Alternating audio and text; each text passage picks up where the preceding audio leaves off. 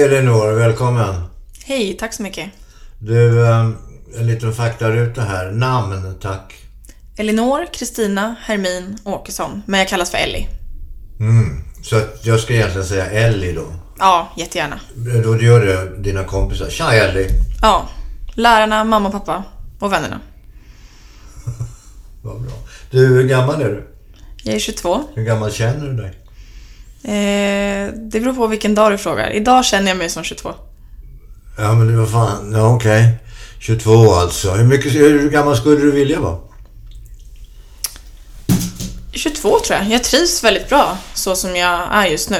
Om vi säger så här då. Hur gammal skulle du inte vara igen? Ja, med tanke på vad vi ska prata om idag så skulle jag väl säga 17, 18, 19 kanske. Mm, par tre år sedan. Du Ja. var rätt risig då. Ja, det stämmer. Du var sjuk. Jag var sjuk. Jättesjuk. Mm. Mm. Du hade Anorexia. anorexia, ner, vad heter det? Nervosa. Nervosa. Mm. Vad står nervosa för? Anorexia nervosa är ju ett latinskt namn för att inte vilja äta eller för att svälta sig själv. Okej. Ja, men du, vi ska återkomma till det. Ja. Du har ju själv en podcast. Mm, det stämmer. En podd. Eh, som du gör tillsammans med en kompis. Ja. Vem är det? Carolina heter hon. Mhm. Kallas för Karo. Så Carro och Ellie eh, håller alltså på med en podd. Ja. Vad pratar ni om då? Vi pratar om just anorexia nervosa Jaha, i synnerhet och ätstörningar i allmänhet. okej. Du, eh, vad är du aktuell med för tillfället? Jag pluggar. Vad ska du bli när du blir stor? Förhoppningsvis så kommer jag skriva en del. Jag pluggar till webbkommunikatör nu. Så det innebär... att, ja, det är bra. Ja. Jag har nämligen läst vad du har skrivit. Inte allt, det ska jag inte påstå. Men jag läste, eh, läste på lite innan du skulle komma. Mm. Då läste jag din årskrönika, om jag får kalla det för det. Ja. Du börjar med januari och sen så stod du och berättade det här hände i januari och sen februari och sen mars och så vidare. Det var ju fantastiskt bra skrivet. Tack snälla. Och du, förutom att du, du eh, skrev bra, om man kunde hänga med bra i flödet, så stavade du bra. Och eh, du använde rätt ord vid rätt tillfälle. Du kan skillnaden på var och vart och sånt där. Till exempel honom och henne och han och, han och sådana där saker. Och du är, håller inte på med särskrivningar. Nej. Det är ganska bra. Det är en Ja. jävla bra förutsättning. Ja, jag tycker det. Det känns som att jag har dagliga kurser i det och dem och var och vart. ja, du är alltså språkpolis. Ja. Även jag. Ja. Du, eh, anorexi ska vi prata lite grann om. Eh, vem upptäckte att du hade anorexi? Alla förutom jag, tror jag. Man har ingen självinsikt när det gäller anorexi, eller? Nej, alltså man förstår ju att någonting är fel för att man känner att man själv inte mår bra. Men, och nu pratar jag för, för alla, men, men många känner likadant. Att, att man inser inte hur, hur dålig man är själv. Hur syns det att man har anorexi? Initialt menar jag. Ja, alltså Eller hur märks det, ska jag säga? mycket är ju kroppsligt i och med att man går ner väldigt mycket, väldigt fort i vikt. För att man svälter sig själv. Eh, just för att som jag sa, anorexia innebär att, att inte äta. Eh, så kroppsligt så är det ju att man går ner mycket i vikt och sen så får man inte i sig tillräckligt med energi så blir man ju på dåligt humör, man snäser och fräser och man har liksom ingen glädje till någonting. Man är väldigt, väldigt ledsen väldigt ofta. Men du, nu är du okej. Idag ja. Idag. Ja, absolut. Hur mycket väger du idag? Eh, jag vägde mig faktiskt så sent som i förrgår. Jag brukar inte göra det längre för att jag tycker att mår jag bra så spelar det ingen roll vad som står där. Men jag väger 60. Ja, men det är väl... Okej. Ja, det Det tycker är väl jag. vad du ska göra. Ja, så står det 60 och jag mår som jag gör idag så får du gärna göra det. Med, med tanke på vad jag väger så borde jag vara ungefär 1,95. Mm. Men nu är det inte så. Det är du inte.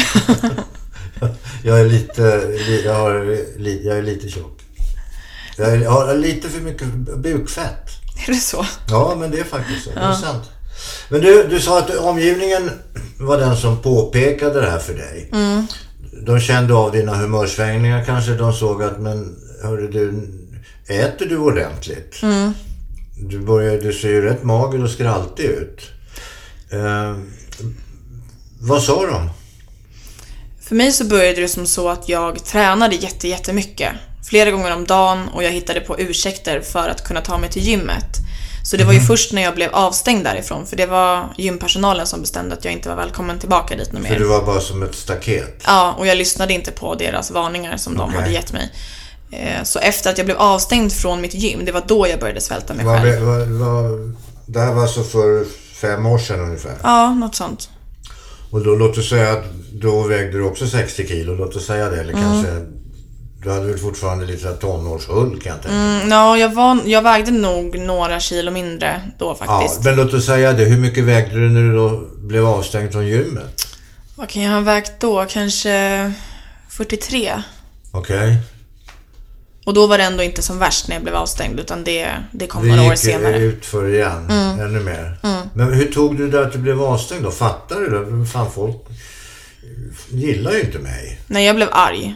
Jag tyckte att det var elakt av dem att, att bestämma över huruvida jag skulle få träna eller inte. Det var inte deras ensak, tyckte Men vad jag. fick, du, vad fick du ifrån, vad fick du ifrån att du inte, att du var då för stor eller för tjock eller vad fick du det ifrån?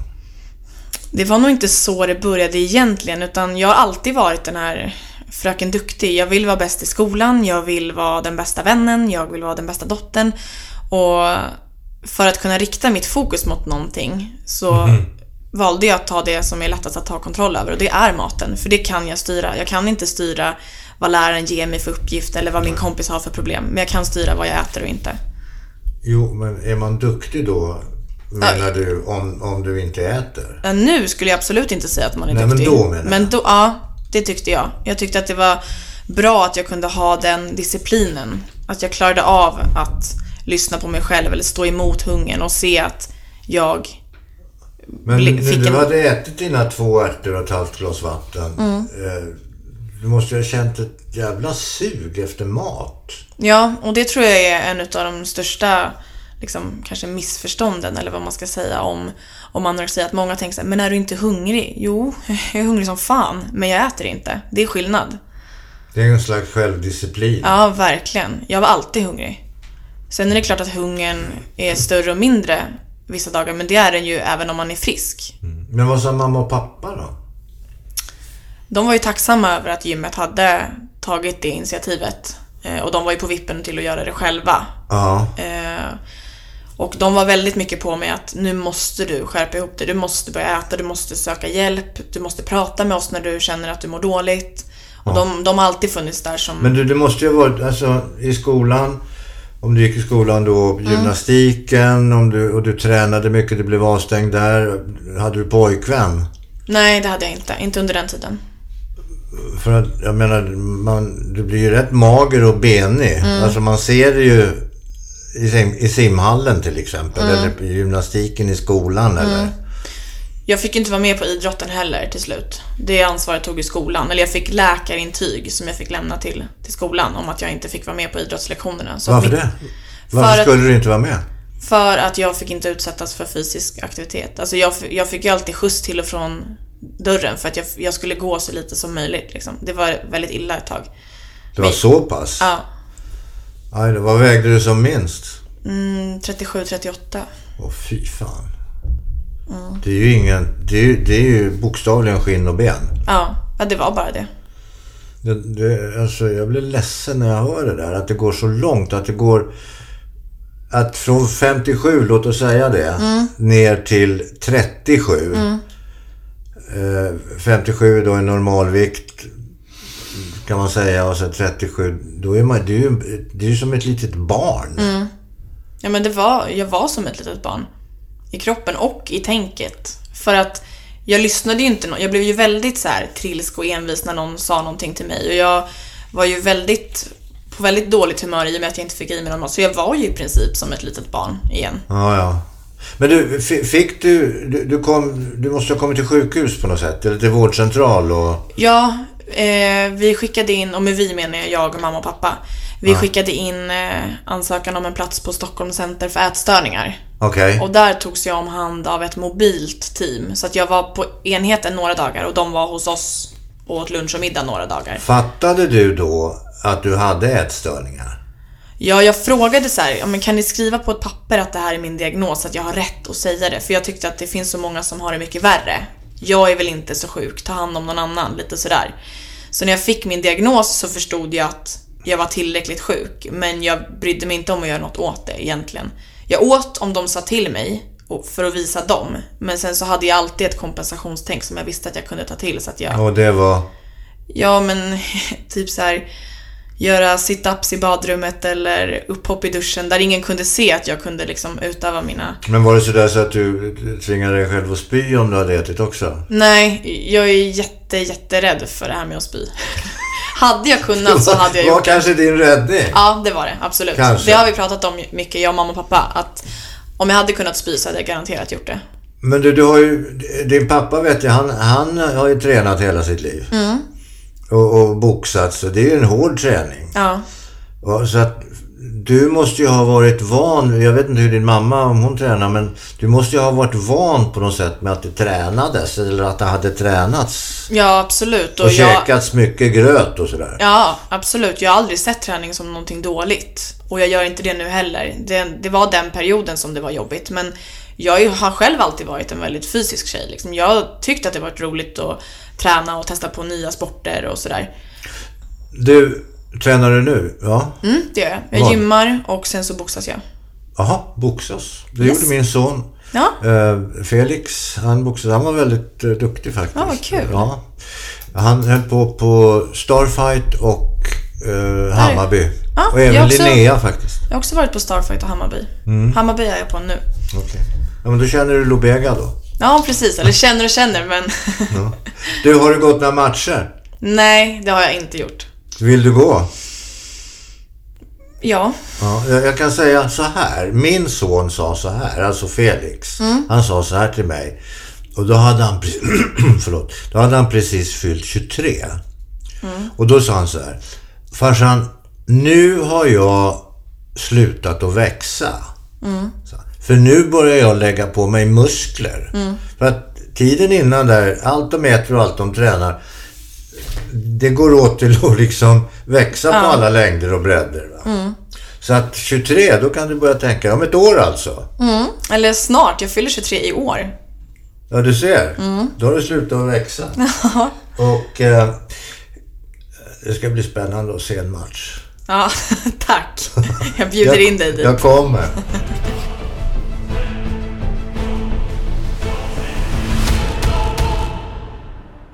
Det är ju killar också som, som är anorektiker. Ja. Men ungefär en tiondel så många va? Mm. Men hur många tjejer sådär i, i 20-årsåldern, 15-20-årsåldern är anorektiska? Vet du det? Oj, jag vet inte liksom någon siffra på det. Men fler än man tror. Och jag vet att det sjunker längre och längre ner i åldrarna. Att det inte bara är som du säger nu 15 och 20 där, utan att det är betydligt lägre ner i klasserna också. Vad beror det där på? Hur samhället ser ut idag tror jag. Hur eh, idealet som är uppbyggt för hur man ska, inom citationstecken, se ut. Nej men det där är ju... Alltså, jag tittar ju en del på Instagram. Ja. Och det är ju väldigt sällan man ser på Instagram. Det är väldigt mycket tjejer som lägger upp bilder på pattarna och på arsle och tränar och har sig. Och väldigt många gör det. Men de, de, är ju, de är ju inte smala. Alltså de, eller onaturligt smala. Nej. Utan de är ju i regel sådär... eh, Ska jag kalla det för? Filmstjärnesnygga på något sätt i kroppen. Jag förstår vad du menar. Vilket naturligtvis är helt fel att tycka. Men, men så att det, ide, det idealet, det där träningsidealet som många tjejer eh, liksom har, förmodar jag. Det är ju inte, det är ju inte smalt. Det är ju inte åt det anorektiska hållet. Nej, jag tror inte att det är den kroppen som är det anorektiska problemet, utan att man vill eftersträva att se ut på ett visst sätt, har inte kunskapen om hur man ska göra för att nå det, gör fel. För jag tror inte många har som mål att jag ska bli sjuk i anorexia, det hade ju inte Nej, jag. na- man har inte som mål att bryta benet i Nej men slalombacken heller. men just därför blir det ju som så att när man tar till ett sätt som uppenbart är fel men som man inte reflekterar över och bara fortsätter med så blir det ju en nedåtgående spiral. Men om det där, du säger att det, det är mer vanligt än man tror och att det är mest tjejer. Eh, men det är också var, en på tio är kille. Så är det ju ett ganska stort problem ändå, ett ungdomsproblem. Mm, absolut. Eh, tonårs, börjar i tonåren, tidiga tonåren och håller på eh, länge. Och vi har ju bland annat vår egen lilla Sessa Victoria som faktiskt var anorektisk. Så vi, vi har ju goda förebilder, om jag får använda det ordet, och diskutera utifrån. Ha- Har du uppfattningen att man från skolans sida tar upp det här med anorexi, eller borde ta upp det här med anorexi, att man i hemkunskap, att man i, i, i gymnastik eller i, i Biologi. biologi, vad det nu är, att man tar upp problemen med till exempel anorexi. Ja, jag tycker absolut att man ska göra det. För när jag gick i grundskolan och i gymnasiet, och så vitt jag vet med de som gör det nu, så pratas det ingenting om sånt. Och av den anledningen så, jag och Karo håller ju på att sätta ihop en liten föreläsning nu som vi ska ut och, och ha för olika skolor. Jaha, ska ni det? Ut på föreläsning? Yes, vi börjar i februari. Nu? Ja. Vad roligt! Då får jag komma igen. Ja, du- Då har jag två grejer som jag ska komma på. En föreläsning och en match. Ja. Fan vad kul. Då tycker jag att du ska ta eh, föreläsningen dagen efter matchen. För man kan se det lat, se rätt lattjo ut efter en match. Ja, det kan ju vara en liten icebreaker sådär. Du, det finns någonting i, i det här eh, anorexi, eh, anorexivärlden som kallas för tippvikt. Mm. Vad är det? Tippvikt. Ja, jag vet det. Du Eller jag det. tror mig veta det. Ja. Tippvikt. Jag vet inte det. Jag skulle tro, om jag bara hör själva ordet Mm. tippvikt, att tjo, under det där kan du inte gå för då tuppar du av, då dör du. Det kan det mycket möjligt vara. Annars så, jag tänker också just att det finns en gräns, en tippvikt. Många som är sjuka har en målvikt i sitt Okej. huvud. Ja. Eh, och när man når den, man tänker fram tills man har nått den att jag ska bara dit. Men när man väl når den så sätter man ju såklart en ny viktgräns för att man känner sig inte nöjd och tillfreds. Jag vet inte om det är det. Jag har aldrig hört det faktiskt. Okej, ja, jag bara läste det någonstans. Att det Mm. fanns. Och jag kan ju tänka mig att det är som du beskriver. Men du, eh, du vägde alltså som minst 37 kilo. Du var skinn och ben. När du stod naken framför spegeln och tittade på dig då, var du nöjd? Nej. Och det märkliga är att jag kunde se att jag var skinn och ben. Jag kunde se att jag var smal och, och, och förstod att folk tyckte att det såg groteskt ut, men jag kände det inte. Jag kände mig stor, jag kände mig tjock. Men hur, var det så att du ville dölja att du var smal? Eller. Ja. skraltig? Jag klädde mig liksom i lager på lager. Och jag gick ju inte jättegärna ut heller. Det var inte så att jag visade mig ute ofta. Jag låg mycket i mitt rum bara. Men du kan ju inte ha haft någon kraft heller. Nej.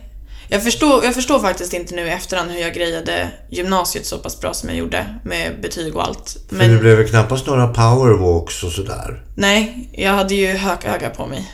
Men eh, annars hade jag ju gjort det. Jag hade ingen kraft, men, men den kraften jag hade använde jag ju åt att... Och bränna, Ja. bränna fett eller Ja, vad man exakt. nu kallar det för. Precis. Men, men eh, du tog ingen, ingen st- stryk i, i, i skallen? För skallen, är, eller hjärnan är ju också beroende utav eh, energi. Mm. Och det kan ju vara farligt då om man inte tillsätter menar jag. Ja, alltså jag vet att jag kunde svimma lite här och där. Eh, och att jag inte riktigt hängde med i diskussioner det liksom, som gick för fort. Jag, jag hängde inte med, jag var inte där. Jag var där Nej. fysiskt, men jag var inte där i närvaro på det sättet. Inte i huvudet riktigt. Nej. Och jag vet att mycket i återhämtningsprocessen, när jag skulle liksom börja äta och allt det här igen, då hade jag svårt att hänga med. För då var det så mycket fokus som gick åt på att bara äta upp min mat, att jag hade inte hört ett enda ord som hade sagts under samtalet liksom. Okej. Vad va, va, vad var vad hade du för favoriträtt? När du skulle börja äta igen? Ordentligt. Åh, eh, potatis gick ganska bra, för det kunde man variera. Man kunde koka, Ja, man kunde ja. göra den i ugnen och sådär. Mm, steka. Eh, ja, steka. Men potatis är bra. Mm, det är precis. Jätte, det är jättegott. Jag älskar eh, kokt kall potatis. Skär i skivor.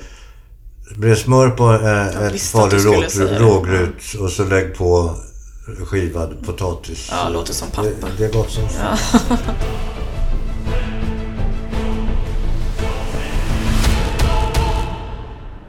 Hur länge har anorexi funnits tror du? Alltså i, historiskt sett. Åh, gud, jag och Carro har pratat mycket om det där. Om, om det har blivit vanligare eller om det bara syns mer. För att man har mer tillgång till typ sociala medier idag. Jag tror att det har funnits väldigt, väldigt länge.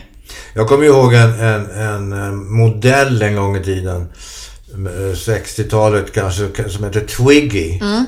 En engelsk modell. Och hon, hon var ju mager som en jävla skrika. Men Mm. huruvida det var... Vissa människor är ju magra. Ja, Men huruvida det var ett, ett eh, påtvingat eller självvalt, Mm. vad man nu väljer, eh, förhållningssätt att hålla vikten så låg. Eller om hon var mager. Det vet jag inte. nej. Men man säger ju, och det är ju en diskussion om det nu, att modebranschen och de här modedirek- som sitter och ritar kläder och så vidare är ofta homosexuella män som inte alls gillar kvinnliga former Nej. per definition. Och därför så använder de sig av späda pojkkroppar Ja, och med små bröst på. För syns skull. För att kunna hänga på de här olika kreationerna på. Eh, tror du att det kan vara på det viset? Jag tror att det kan ligga någonting i att att man har svårt att se vad som är sunt och inte. Man tänker bara på det estetiska för själva, ja, som du säger, kreationerna, hur de ska framställas. För jag vet att i Frankrike till exempel så har det ju blivit lag nu till och med, att när man publicerar bilder på modeller så måste man liksom skriva huruvida de är retuscherade eller inte, eller vad som har hänt bakom bilden. För Okej. att det har pågått så mycket kring att modeller har farit illa. Ja, ja. Och att eh, anorexia är den näst största dödsorsaken i Frankrike idag. Är det sant? Ja, efter bilolyckor. Jaha. Det visste jag ingen aning om. Du, är det, är det sant det där att, äh, eller är det en skröna? Att, att de här modellagenturernas scouter står utanför anorexiklinikerna och väntar på att det ska komma ut Alltså, tjejer och killar som... tyvärr så tror jag att det, det ligger någonting i det. Jag vet att, jag, att det var mycket prat om det när jag var på kliniken och så, att det hade varit folk i närheten och, och många som kontaktar folk som är sjuka, som tänker att det där löser sig sen. Det Men är du är jävligt det cyniskt behöver- egentligen. Ja. Money talks. Ja, men så är det med allting. Du, eh, den här podden som du, du har nu med Karo, med din komp- är ni kompisar sedan gammalt eller? Nej, vi jobbade tillsammans för snart tre år sedan. Och eh, kom väldigt bra överens. Eh, och sen så kom vi in på att vi hade massa saker gemensamt. Eh, bland annat det här att vi hade varit sjuka i anorexia båda två. Och det var då du i princip kom tillbaka då? För Ja. tre år sedan? Ja, precis. Du, hur, hur tas eh, det här med anorexia upp då? Hur, vad säger publiken? Har ni mycket folk som lyssnar? My- Ja, och det är en väldigt blandad skara. Dels så är det folk som själva är sjuka. Som, som uppskattar att det pratas om det för att de upplever att de får hjälp med att bli förstådda. Och sen så är det många föräldrar som hör av sig och säger att de får större förståelse för hur deras barn mår. Det har varit många pojk och flickvänner, syskon. Liksom människor i nära relation till någon som är drabbad. För det är ju en an- anhörigsjukdom på sätt och vis. Ja, det, och man, man är ju medbrukare. Ja, eh, verkligen. Naturligtvis. Ja. Därför man ser bara sin dotter eller son eller ja, ja, sitt Men, barn helt ja. enkelt tyna bort.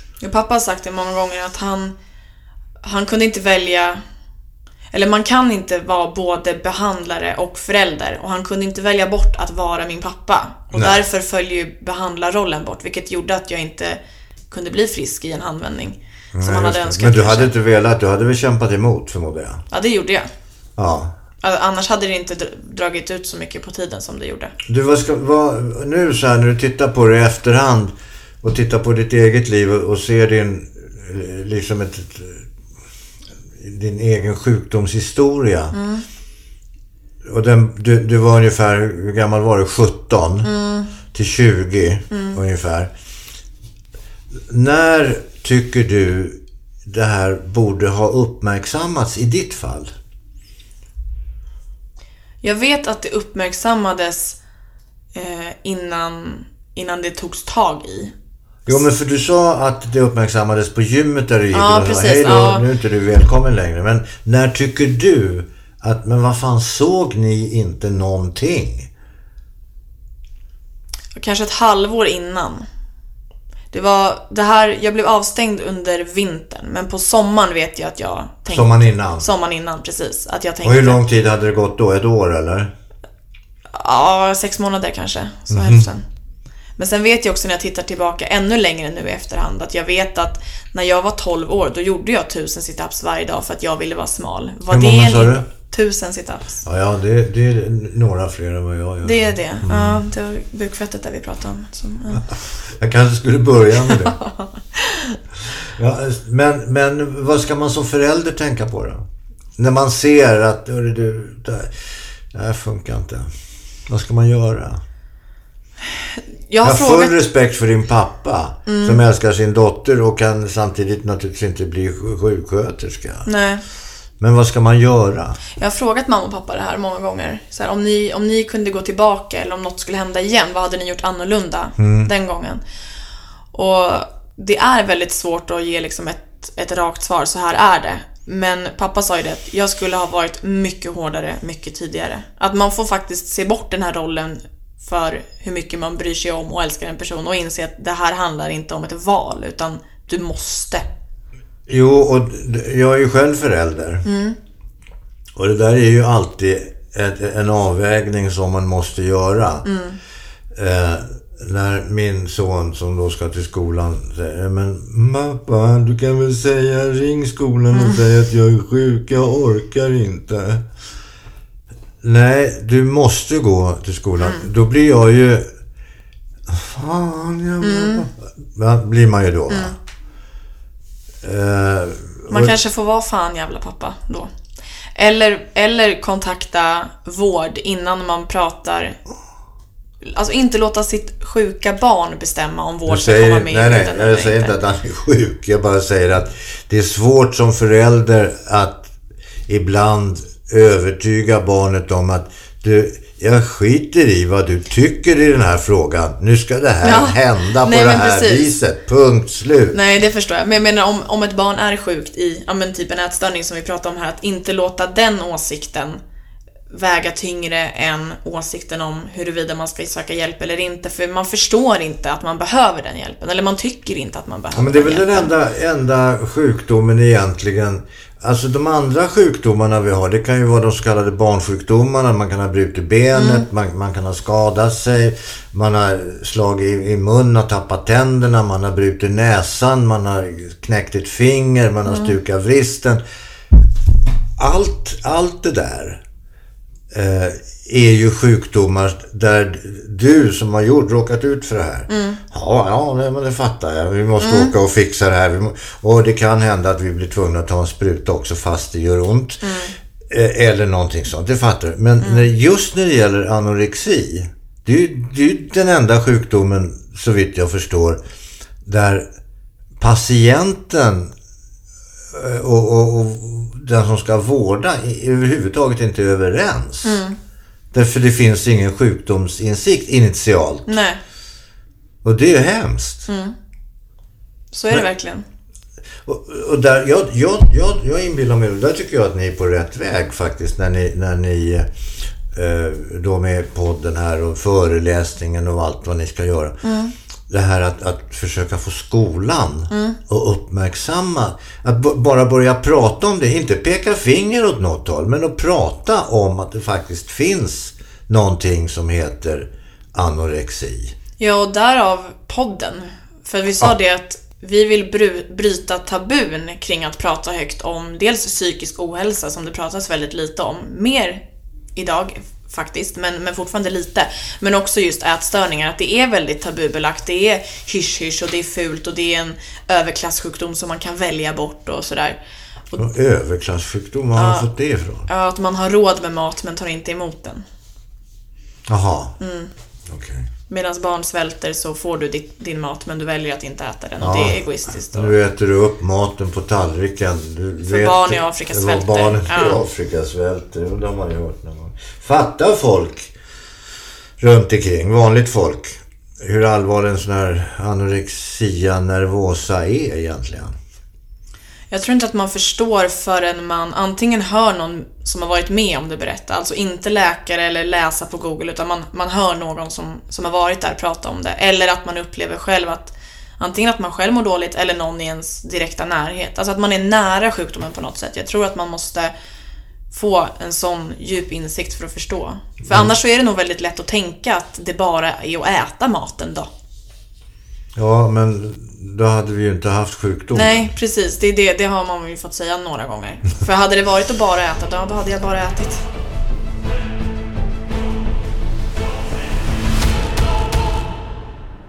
Men du, ibland, ibland så ser ju jag som går på stan mm. fram och tillbaks rätt mycket på gator och torg. Så ser man ju kvinnor eh, som är så jävla sma, magra, smala, mm. knotiga, vad man nu ska kalla det för. Mm. man ser liksom eh, ett par lårben och så ser man en stor knäskål och så mm. ser man ett par skenben som går ner i några stövlar. Ska man säga till dem? Gå hem och käka. Jag ser dig. Den där frågan är svår. Jag vet att det var många som kom fram till mig och försökte liksom... Det var ju av omtanke.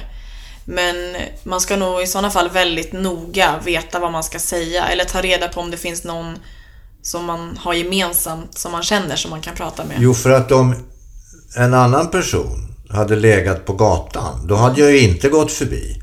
Nej. Då hade jag ju böjt mig ner och frågat, ska du, hallå, om, vad hände? Mm. Eller om den hade varit avsvimmad så hade jag ju försökt att ring, lägga framstupa sidoläge och så hade jag ringt 112 eh, mm. eller någonting. Men en person som har anorexi går ju inte att...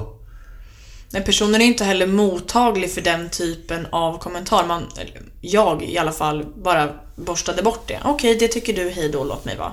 Och det är ju därför man är sjuk så länge ofta, för att man inte lyssnar på vad folk som vill en väl faktiskt säger.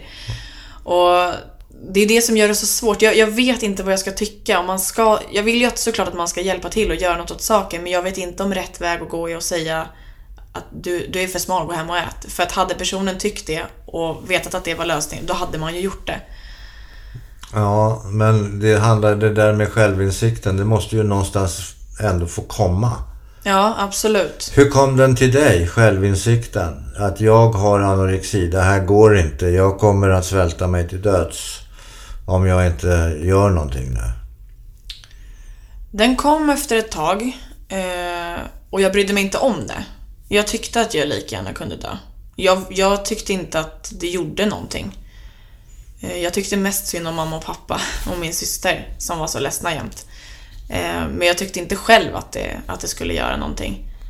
Nej, nej det förstår jag för du skulle ju liksom inte märka om du var död. För jag, jag tror ju inte själv på livet efter döden. Nej, att, Nej det gör inte jag heller. med andeväsen att man sitter uppe på ett moln och tittar ner på sörjande människor. Det tror inte jag på. Nej. Men jag kan ju livligt föreställa mig att mor och far och syskon och så vidare skulle fara jävligt illa av och känna en väldig skuld mm, också. Absolut. Just därför att man inte har kunnat hjälpa sin älskade dotter, sin syster och bror. Mm. Jo, men så är det. Men eh, många som är sjuka och har kommit till insikt med det kan ändå kanske greppa någonting. Finns det någonting att fightas för och ha det som en liten morot? Men jag gjorde inte det ens när jag kom till den här insikten. Det tog många, många år innan jag insåg att jo, men jag vill ju faktiskt bli frisk för min egen skull. Inte för att vara schysst mot min familj, utan för min egen skull. Var det en svår resa tillbaka? Ja, det var Den var lång och den gick i, i vågor. Det var det gick bättre i perioder för att sen bli sämre i perioder. Men när jag kom till den här insikten att jag ville bli frisk för min egen skull var samtidigt som jag träffade en terapeut som jag verkligen klickade med. Och då gick det Mhm. väldigt bra. Och jag kan inte säga att det gick fort, men i jämförelse med hur långsamt det hade gått tidigare så gick det fort. Jo, jag- men det gick ju, det tog ju tre år att gå från 57 till 37 Ja, precis. kilo alltså. Mm. Så att man kan ju inte räkna med att det ska ta näst, till nästa dag så att säga, bara för att man har börjat äta. Nej, man brukar säga att ungefär lika lång tid som det tar att bli och som man är sjuk tar det att komma tillbaka. Inte bara vikt och kroppsmässigt utan liksom i huvudet och i känsloregister och allt sånt där. Hur är det nu då? Alltså just nu tycker jag allt är topp. Ja, jag läste ju din den här, jag förstår det, jag läste ju din årskrönika. Det verkar Ja. ju vara väldigt bra allting just nu. Ja, Tjo och tjohej. ja, nej, men det är lite så. Det kän, vi pratade om det, ketchup-effekten. Allt bara kommer på en gång. Men allt skit var ju också på en gång, så nu kan det väl få vara så här ett tag tycker jag. Du, du, du nämnde här att, att i, i Frankrike så är anorexi eh, efter trafikolycksdöden den, den största mängden som omkommer eller som dör av anorexi. Eh, är det så? Måste det vara så? Blir det så att obehandlad, om vi kallar det för det, anorexi leder till döden? Nej, det måste inte alls vara så.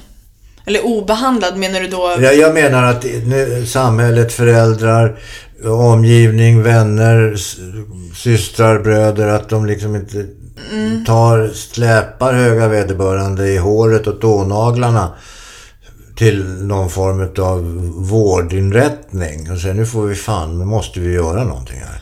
Alltså någon form av vård tror jag att man behöver. Sen om det är på en klinik eller i form av KBT eller läkare, det, det är lite sådär individuellt. För mig funkade det uppenbarligen bäst med terapeut, punkt. Och inte att vara på en klinik. Medan andra blir friska på kliniker och funkar inte att enbart gå till terapeut. Så det tror jag. Men sen, sen handlar det mycket om att hitta det där jävla anammat. Att kan man bli så sjuk, då måste man också kunna bli frisk. Men ingen kan bli frisk åt en, men jag tror verkligen att man behöver hjälp på vägen. Att man behöver någon som stöttar och som, som finns där. Sen är det ingen annan som kan äta din mat eller vilja det åt dig. Men man kan alltid liksom ha någon att luta på. Men du, du, 16 procent av de som eh, får eller har anorexi dör i sjukdomen. Det är ett väldigt högt tal. Mm, det är det. Och det är, jag vet i Sverige i alla fall så är det inte tillräckligt med vård. Alltså vården har inte tillräckligt med pengar. Det är jättedålig ekonomiomsättning på... Jag vet när jag var på SE en andra eller tredje omgång eller vad det var. Så skulle jag på ett läkarbesök i september. För att se om jag kunde få eh, godkännande att åka till en klinik i Mora som var formaterad på ett lite annat sätt. Och då sa de att budgeten för året inte räcker till. Och då var det september. Det är några månader kvar tills det blir nytt år Ja, då. då har man slösat pengar på något annat. Men Ja. det, där, jag vet inte om, om jag har rätt i det, men det påstås ju det att du, du som svensk kan ju, du är ju inte hänvisad till ditt eget landsting. Du kan ju få vård och ska kunna få vård i vilket landsting som helst egentligen. Mm. Men det kanske inte var så. Nej, så var det inte. så. Det, vi försökte, ja men i och med att pappa är från Karlstad och jag har släkt och vänner där så försökte vi så här, men ska man hitta på något sätt att du kan bo, komma därifrån eller bo där. Det funkade inte heller. Så det var, jag var liksom, Stockholm skulle vara, jag skulle vara i Stockholm. Men du kommer från Karlstad, Färjestad, ishockey, Sven-Ingvars. Mm. Yes, yes. ja, De djupa skogarna, Ja. Selma Lagerlöf. Ja. Värmland är något väldigt speciellt. Det, Ja. det är ett väldigt speciellt landskap. Och va- vars historia man har lyckats vårda väldigt väl. Och jag, jag har ju... Jag kommer ju ihåg, vi fick ju lära oss i skolan eh, Värmlandsvisan, Ack Värmland är sköna. Den skulle alla lära sig. finaste jag vet. Ja, det förstår jag. Den, och den är fin. Och sen kommer jag ihåg när man läste Selma Lagerlöf. Det skulle man göra i skolan. Eh, och hur det, det här mystiska skogsfolket ska jag inte säga, men de här människorna som bodde där kring Klarälven och hade sin näring och, och så Färjestad Hockey. Jag kan säga att Färjestad Hockey, de har, de har räddat mig i det här. För Jaså? att, ja, jag, jag är jättehockeyfreak. Eh, och när jag inte kände att jag hade någonting annat som jag såg fram emot de dagarna så hade jag alltid en hockeymatch. Så att eh, när jag Ja, inte men gick... hockeyn har ju ändå, det är ju säsongsport. Det är det verkligen. Men eh, Färjestad har ju en tendens att ta sig ganska långt. Så från september till april i alla fall så hade jag ju underhållning. Ja, ja, okej. Du, eh, jag läste där, jag blev själv väldigt rörd när jag läste just den lilla passusen. Du hade varit på, eh, i Färjestad, tittat på hockey. Och så var det någon tröja som åkte upp i taket. Ja, Rickard Wallin skulle hyllas i höstas. Och då, då var jag där eh, första matchen för säsongen för min del. Och sen så hans eh, hyllning då, som var himla himla fin. Ja, och inte ett öga var torrt. Nej, gud vad jag grät. Alltså jag förstod att det skulle bli känslosamt, men jag, jag, det bara rann. I två dagar typ. Vad roligt. Vad härligt. Är det någon annan sport? Ja, boxning då? Ja, boxning. Boxning som du själv håller på med, som pappa höll på med. Jag tittar inte jättemycket på boxning. Min pojkvän är boxare. Så honom tittar jag ju på. Men annars så är det inte... Hur är det att titta på honom då? Är han duktig? Han är Europamästare. Ja, då så. Då lägger vi ner det. Ja, men du vet, det finns alltid någon sista match. Ja, det är klart. Nej men alltså i och med att pappa har hållit på med det hela sitt liv och jag har liksom vuxit upp med det, det pratet så vet jag att boxning är... Man går inte upp i ringen och slåss. Man går upp och boxas och det är man två om. Så att jag... Ja, men det där är ju så konstigt att det är folk eh, som inte kan eller som inte förstår tror att det är ett slagsmål. Men eh, det- är ju inte det. Boxning är ju... Det är ju två kompisar som gör upp. Ja, alltså innan och I, I förhållande till de regler och förordningar som Exakt. finns. Ja, innan och efter match så är det ju lugnt. Sen under själva fighten så men då ska det vara tufft. Bå- Ja, men- det är ju ja, båda tränade för, Ja, så ju- jag tycker bara det är roligt. Ja. Nu är inte boxning så stort här i Sverige, men jag går på de galor som, som arrangeras.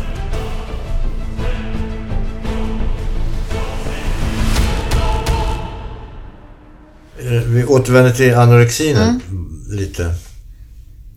Just det här förhållandet att eh, det är en kille på tio kvinnor eller en kille på tio tjejer som insjuknar eller som får anorexi.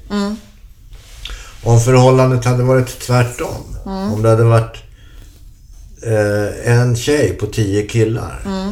Tror du att det hade varit någon som samhället ser ut, hade det varit någon, eh, någon annorlunda fokus på det?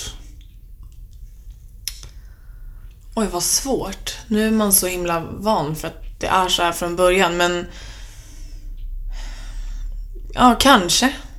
Jo, för att det, det läser man ju ibland tyvärr att, att eh, eh, hjärt, manliga hjärtpatienter får bättre och snabbare vård än kvinnliga och så vidare. Och jag, har svårt att tänka mig att det är på det viset men uppenbarligen så är det tyvärr på det viset, kanske stundom i alla fall. Och det kanske hade varit samma förhållande med anorexin, tänker jag. Ja, jag vet. Jag vet inte om det... Man kanske svävar iväg, men jag tänker med det här att... Ja, men vad som krävs av personer på arbetsplatser till exempel. Att det är mycket... Att det är mansdominerat på arbetsplatser och högre roller och sånt. Att om, om fler män insjuknar så blir man av med det och det måste åtgärdas fortare. Alltså sådana saker. Ja, du Men- menar så. Men eh, jag vet inte. Ja, det är en förnuftig tanke. Du, eh, nu, nu håller ni på poddar, du och din kompis Karo som också har haft anorexi. Ja. Eh, och och eh, ni är systrar in combat nu som det heter. Sisters in combat. Eh, genom att försöka sprida information och hjälpa andra då som har den här sjukdomen. Eh, och så ska ni ut och föreläsa. ja, det är tanken. Bägge två på en gång. Ja, vi eh, sitter och knåpar ihop någon slags powerpoint-presentation som vi ska kunna gå ut med. Så vi ska göra två stycken. En riktad mot företag, alltså typ organisationer eller träningsanläggningar. Eh, information som de kan ha nytta av. Och sen en riktad mot eh, skolungdomar. Ja, alltså man, har, man kommer till skolan och... och Ja, har en typ av föreläsning och sen kommer man till eh, Friskis och Svettis eh, tisdagsmöte med ledarna och så har man ett möte. Du, tror du att det här är något... Eh, eh, som eh, är... Är det bara unga vita tjejer som får anorexi? Nej, det tror jag inte. Utan det... Eller är det något västerländskt, som säger så då? Ja, det är väl lite där det där överklassjukdomen överklasssjukdomen kommer in också. Det tänket att människor i länder som har råd med mat och har familjer med god grund och så, att, att det är de som drabbas. Men jag tror absolut att det kan ske varstans i och med att anorexia inte är... Det sitter ju i huvudet. Det är, och liksom, dåligt psykiskt kan du ju må var som helst i världen. Jo, det kan du göra. Men, men eh, det blir ju samtidigt en lyxsjukdom på ett sätt. Mm. För du väljer ju själv att avstå ifrån mat eller ta bort mat. Eh, Jag kan ju tänka mig att i länder där det inte finns mat så har man ett litet annat tänk. Jag måste få i mig. Ja, men precis så sett så är det, är det nog annorlunda. Det tror jag. Du, eh, om man vill komma i kontakt med er, med dig, Mm. med er. Eh, vad gör man då? Då kan man mejla till An, anorlexia.gmail.com förlåt, en gång till. Anorlexia. Anorexia. Som anorexia fast med ett L. Okej. Snabla gmail.com. Okej, och där, då går ni in och läser och svarar. Ja, alltid. Du, hur ser du på dig själv idag? Jag eh, vill inte säga att jag eh, vill tacka sjukdomen, men jag tror inte att jag hade varit så stark och trygg i mig själv som jag är idag om det inte vore för att jag hade gått igenom anorexian och terapin bakom den och sådär. Eh, jag är väldigt eh, trygg i den jag är idag, både fysiskt och psykiskt. Ja, det, det är ju faktiskt ett sätt, det är ju en resa mot mognad. Att ta sig igenom en djävulsk svårighet och komma ut på andra sidan.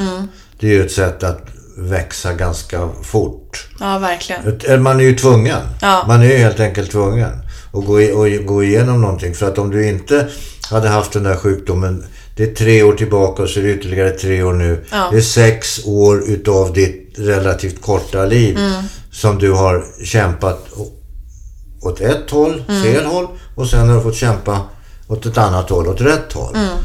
Så att du har ju gjort, alltså både fysiskt och psykiskt, en resa som få 22-åringar normalt sett gör.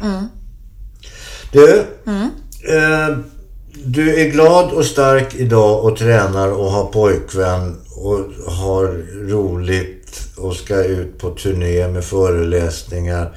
Skriver bra, läsvärt tycker jag att det är. Kul att läsa. Ska jag säga mer? Är det något du vill fråga mig om? Något jag vill fråga dig om? Har du någon liksom, relation till anorexia eller ätstörningar på något sätt?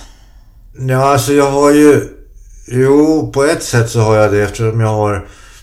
Jag har ju jag har jobbat med, med teater och dans och, och tv och film och allt sånt där. Så det är ju, det är ju tyvärr ett yrke, eller om vi klumpar ihop det där till ett yrke, så, så är det ju ett yrke där utseendefixeringen är ganska cementerad. Va?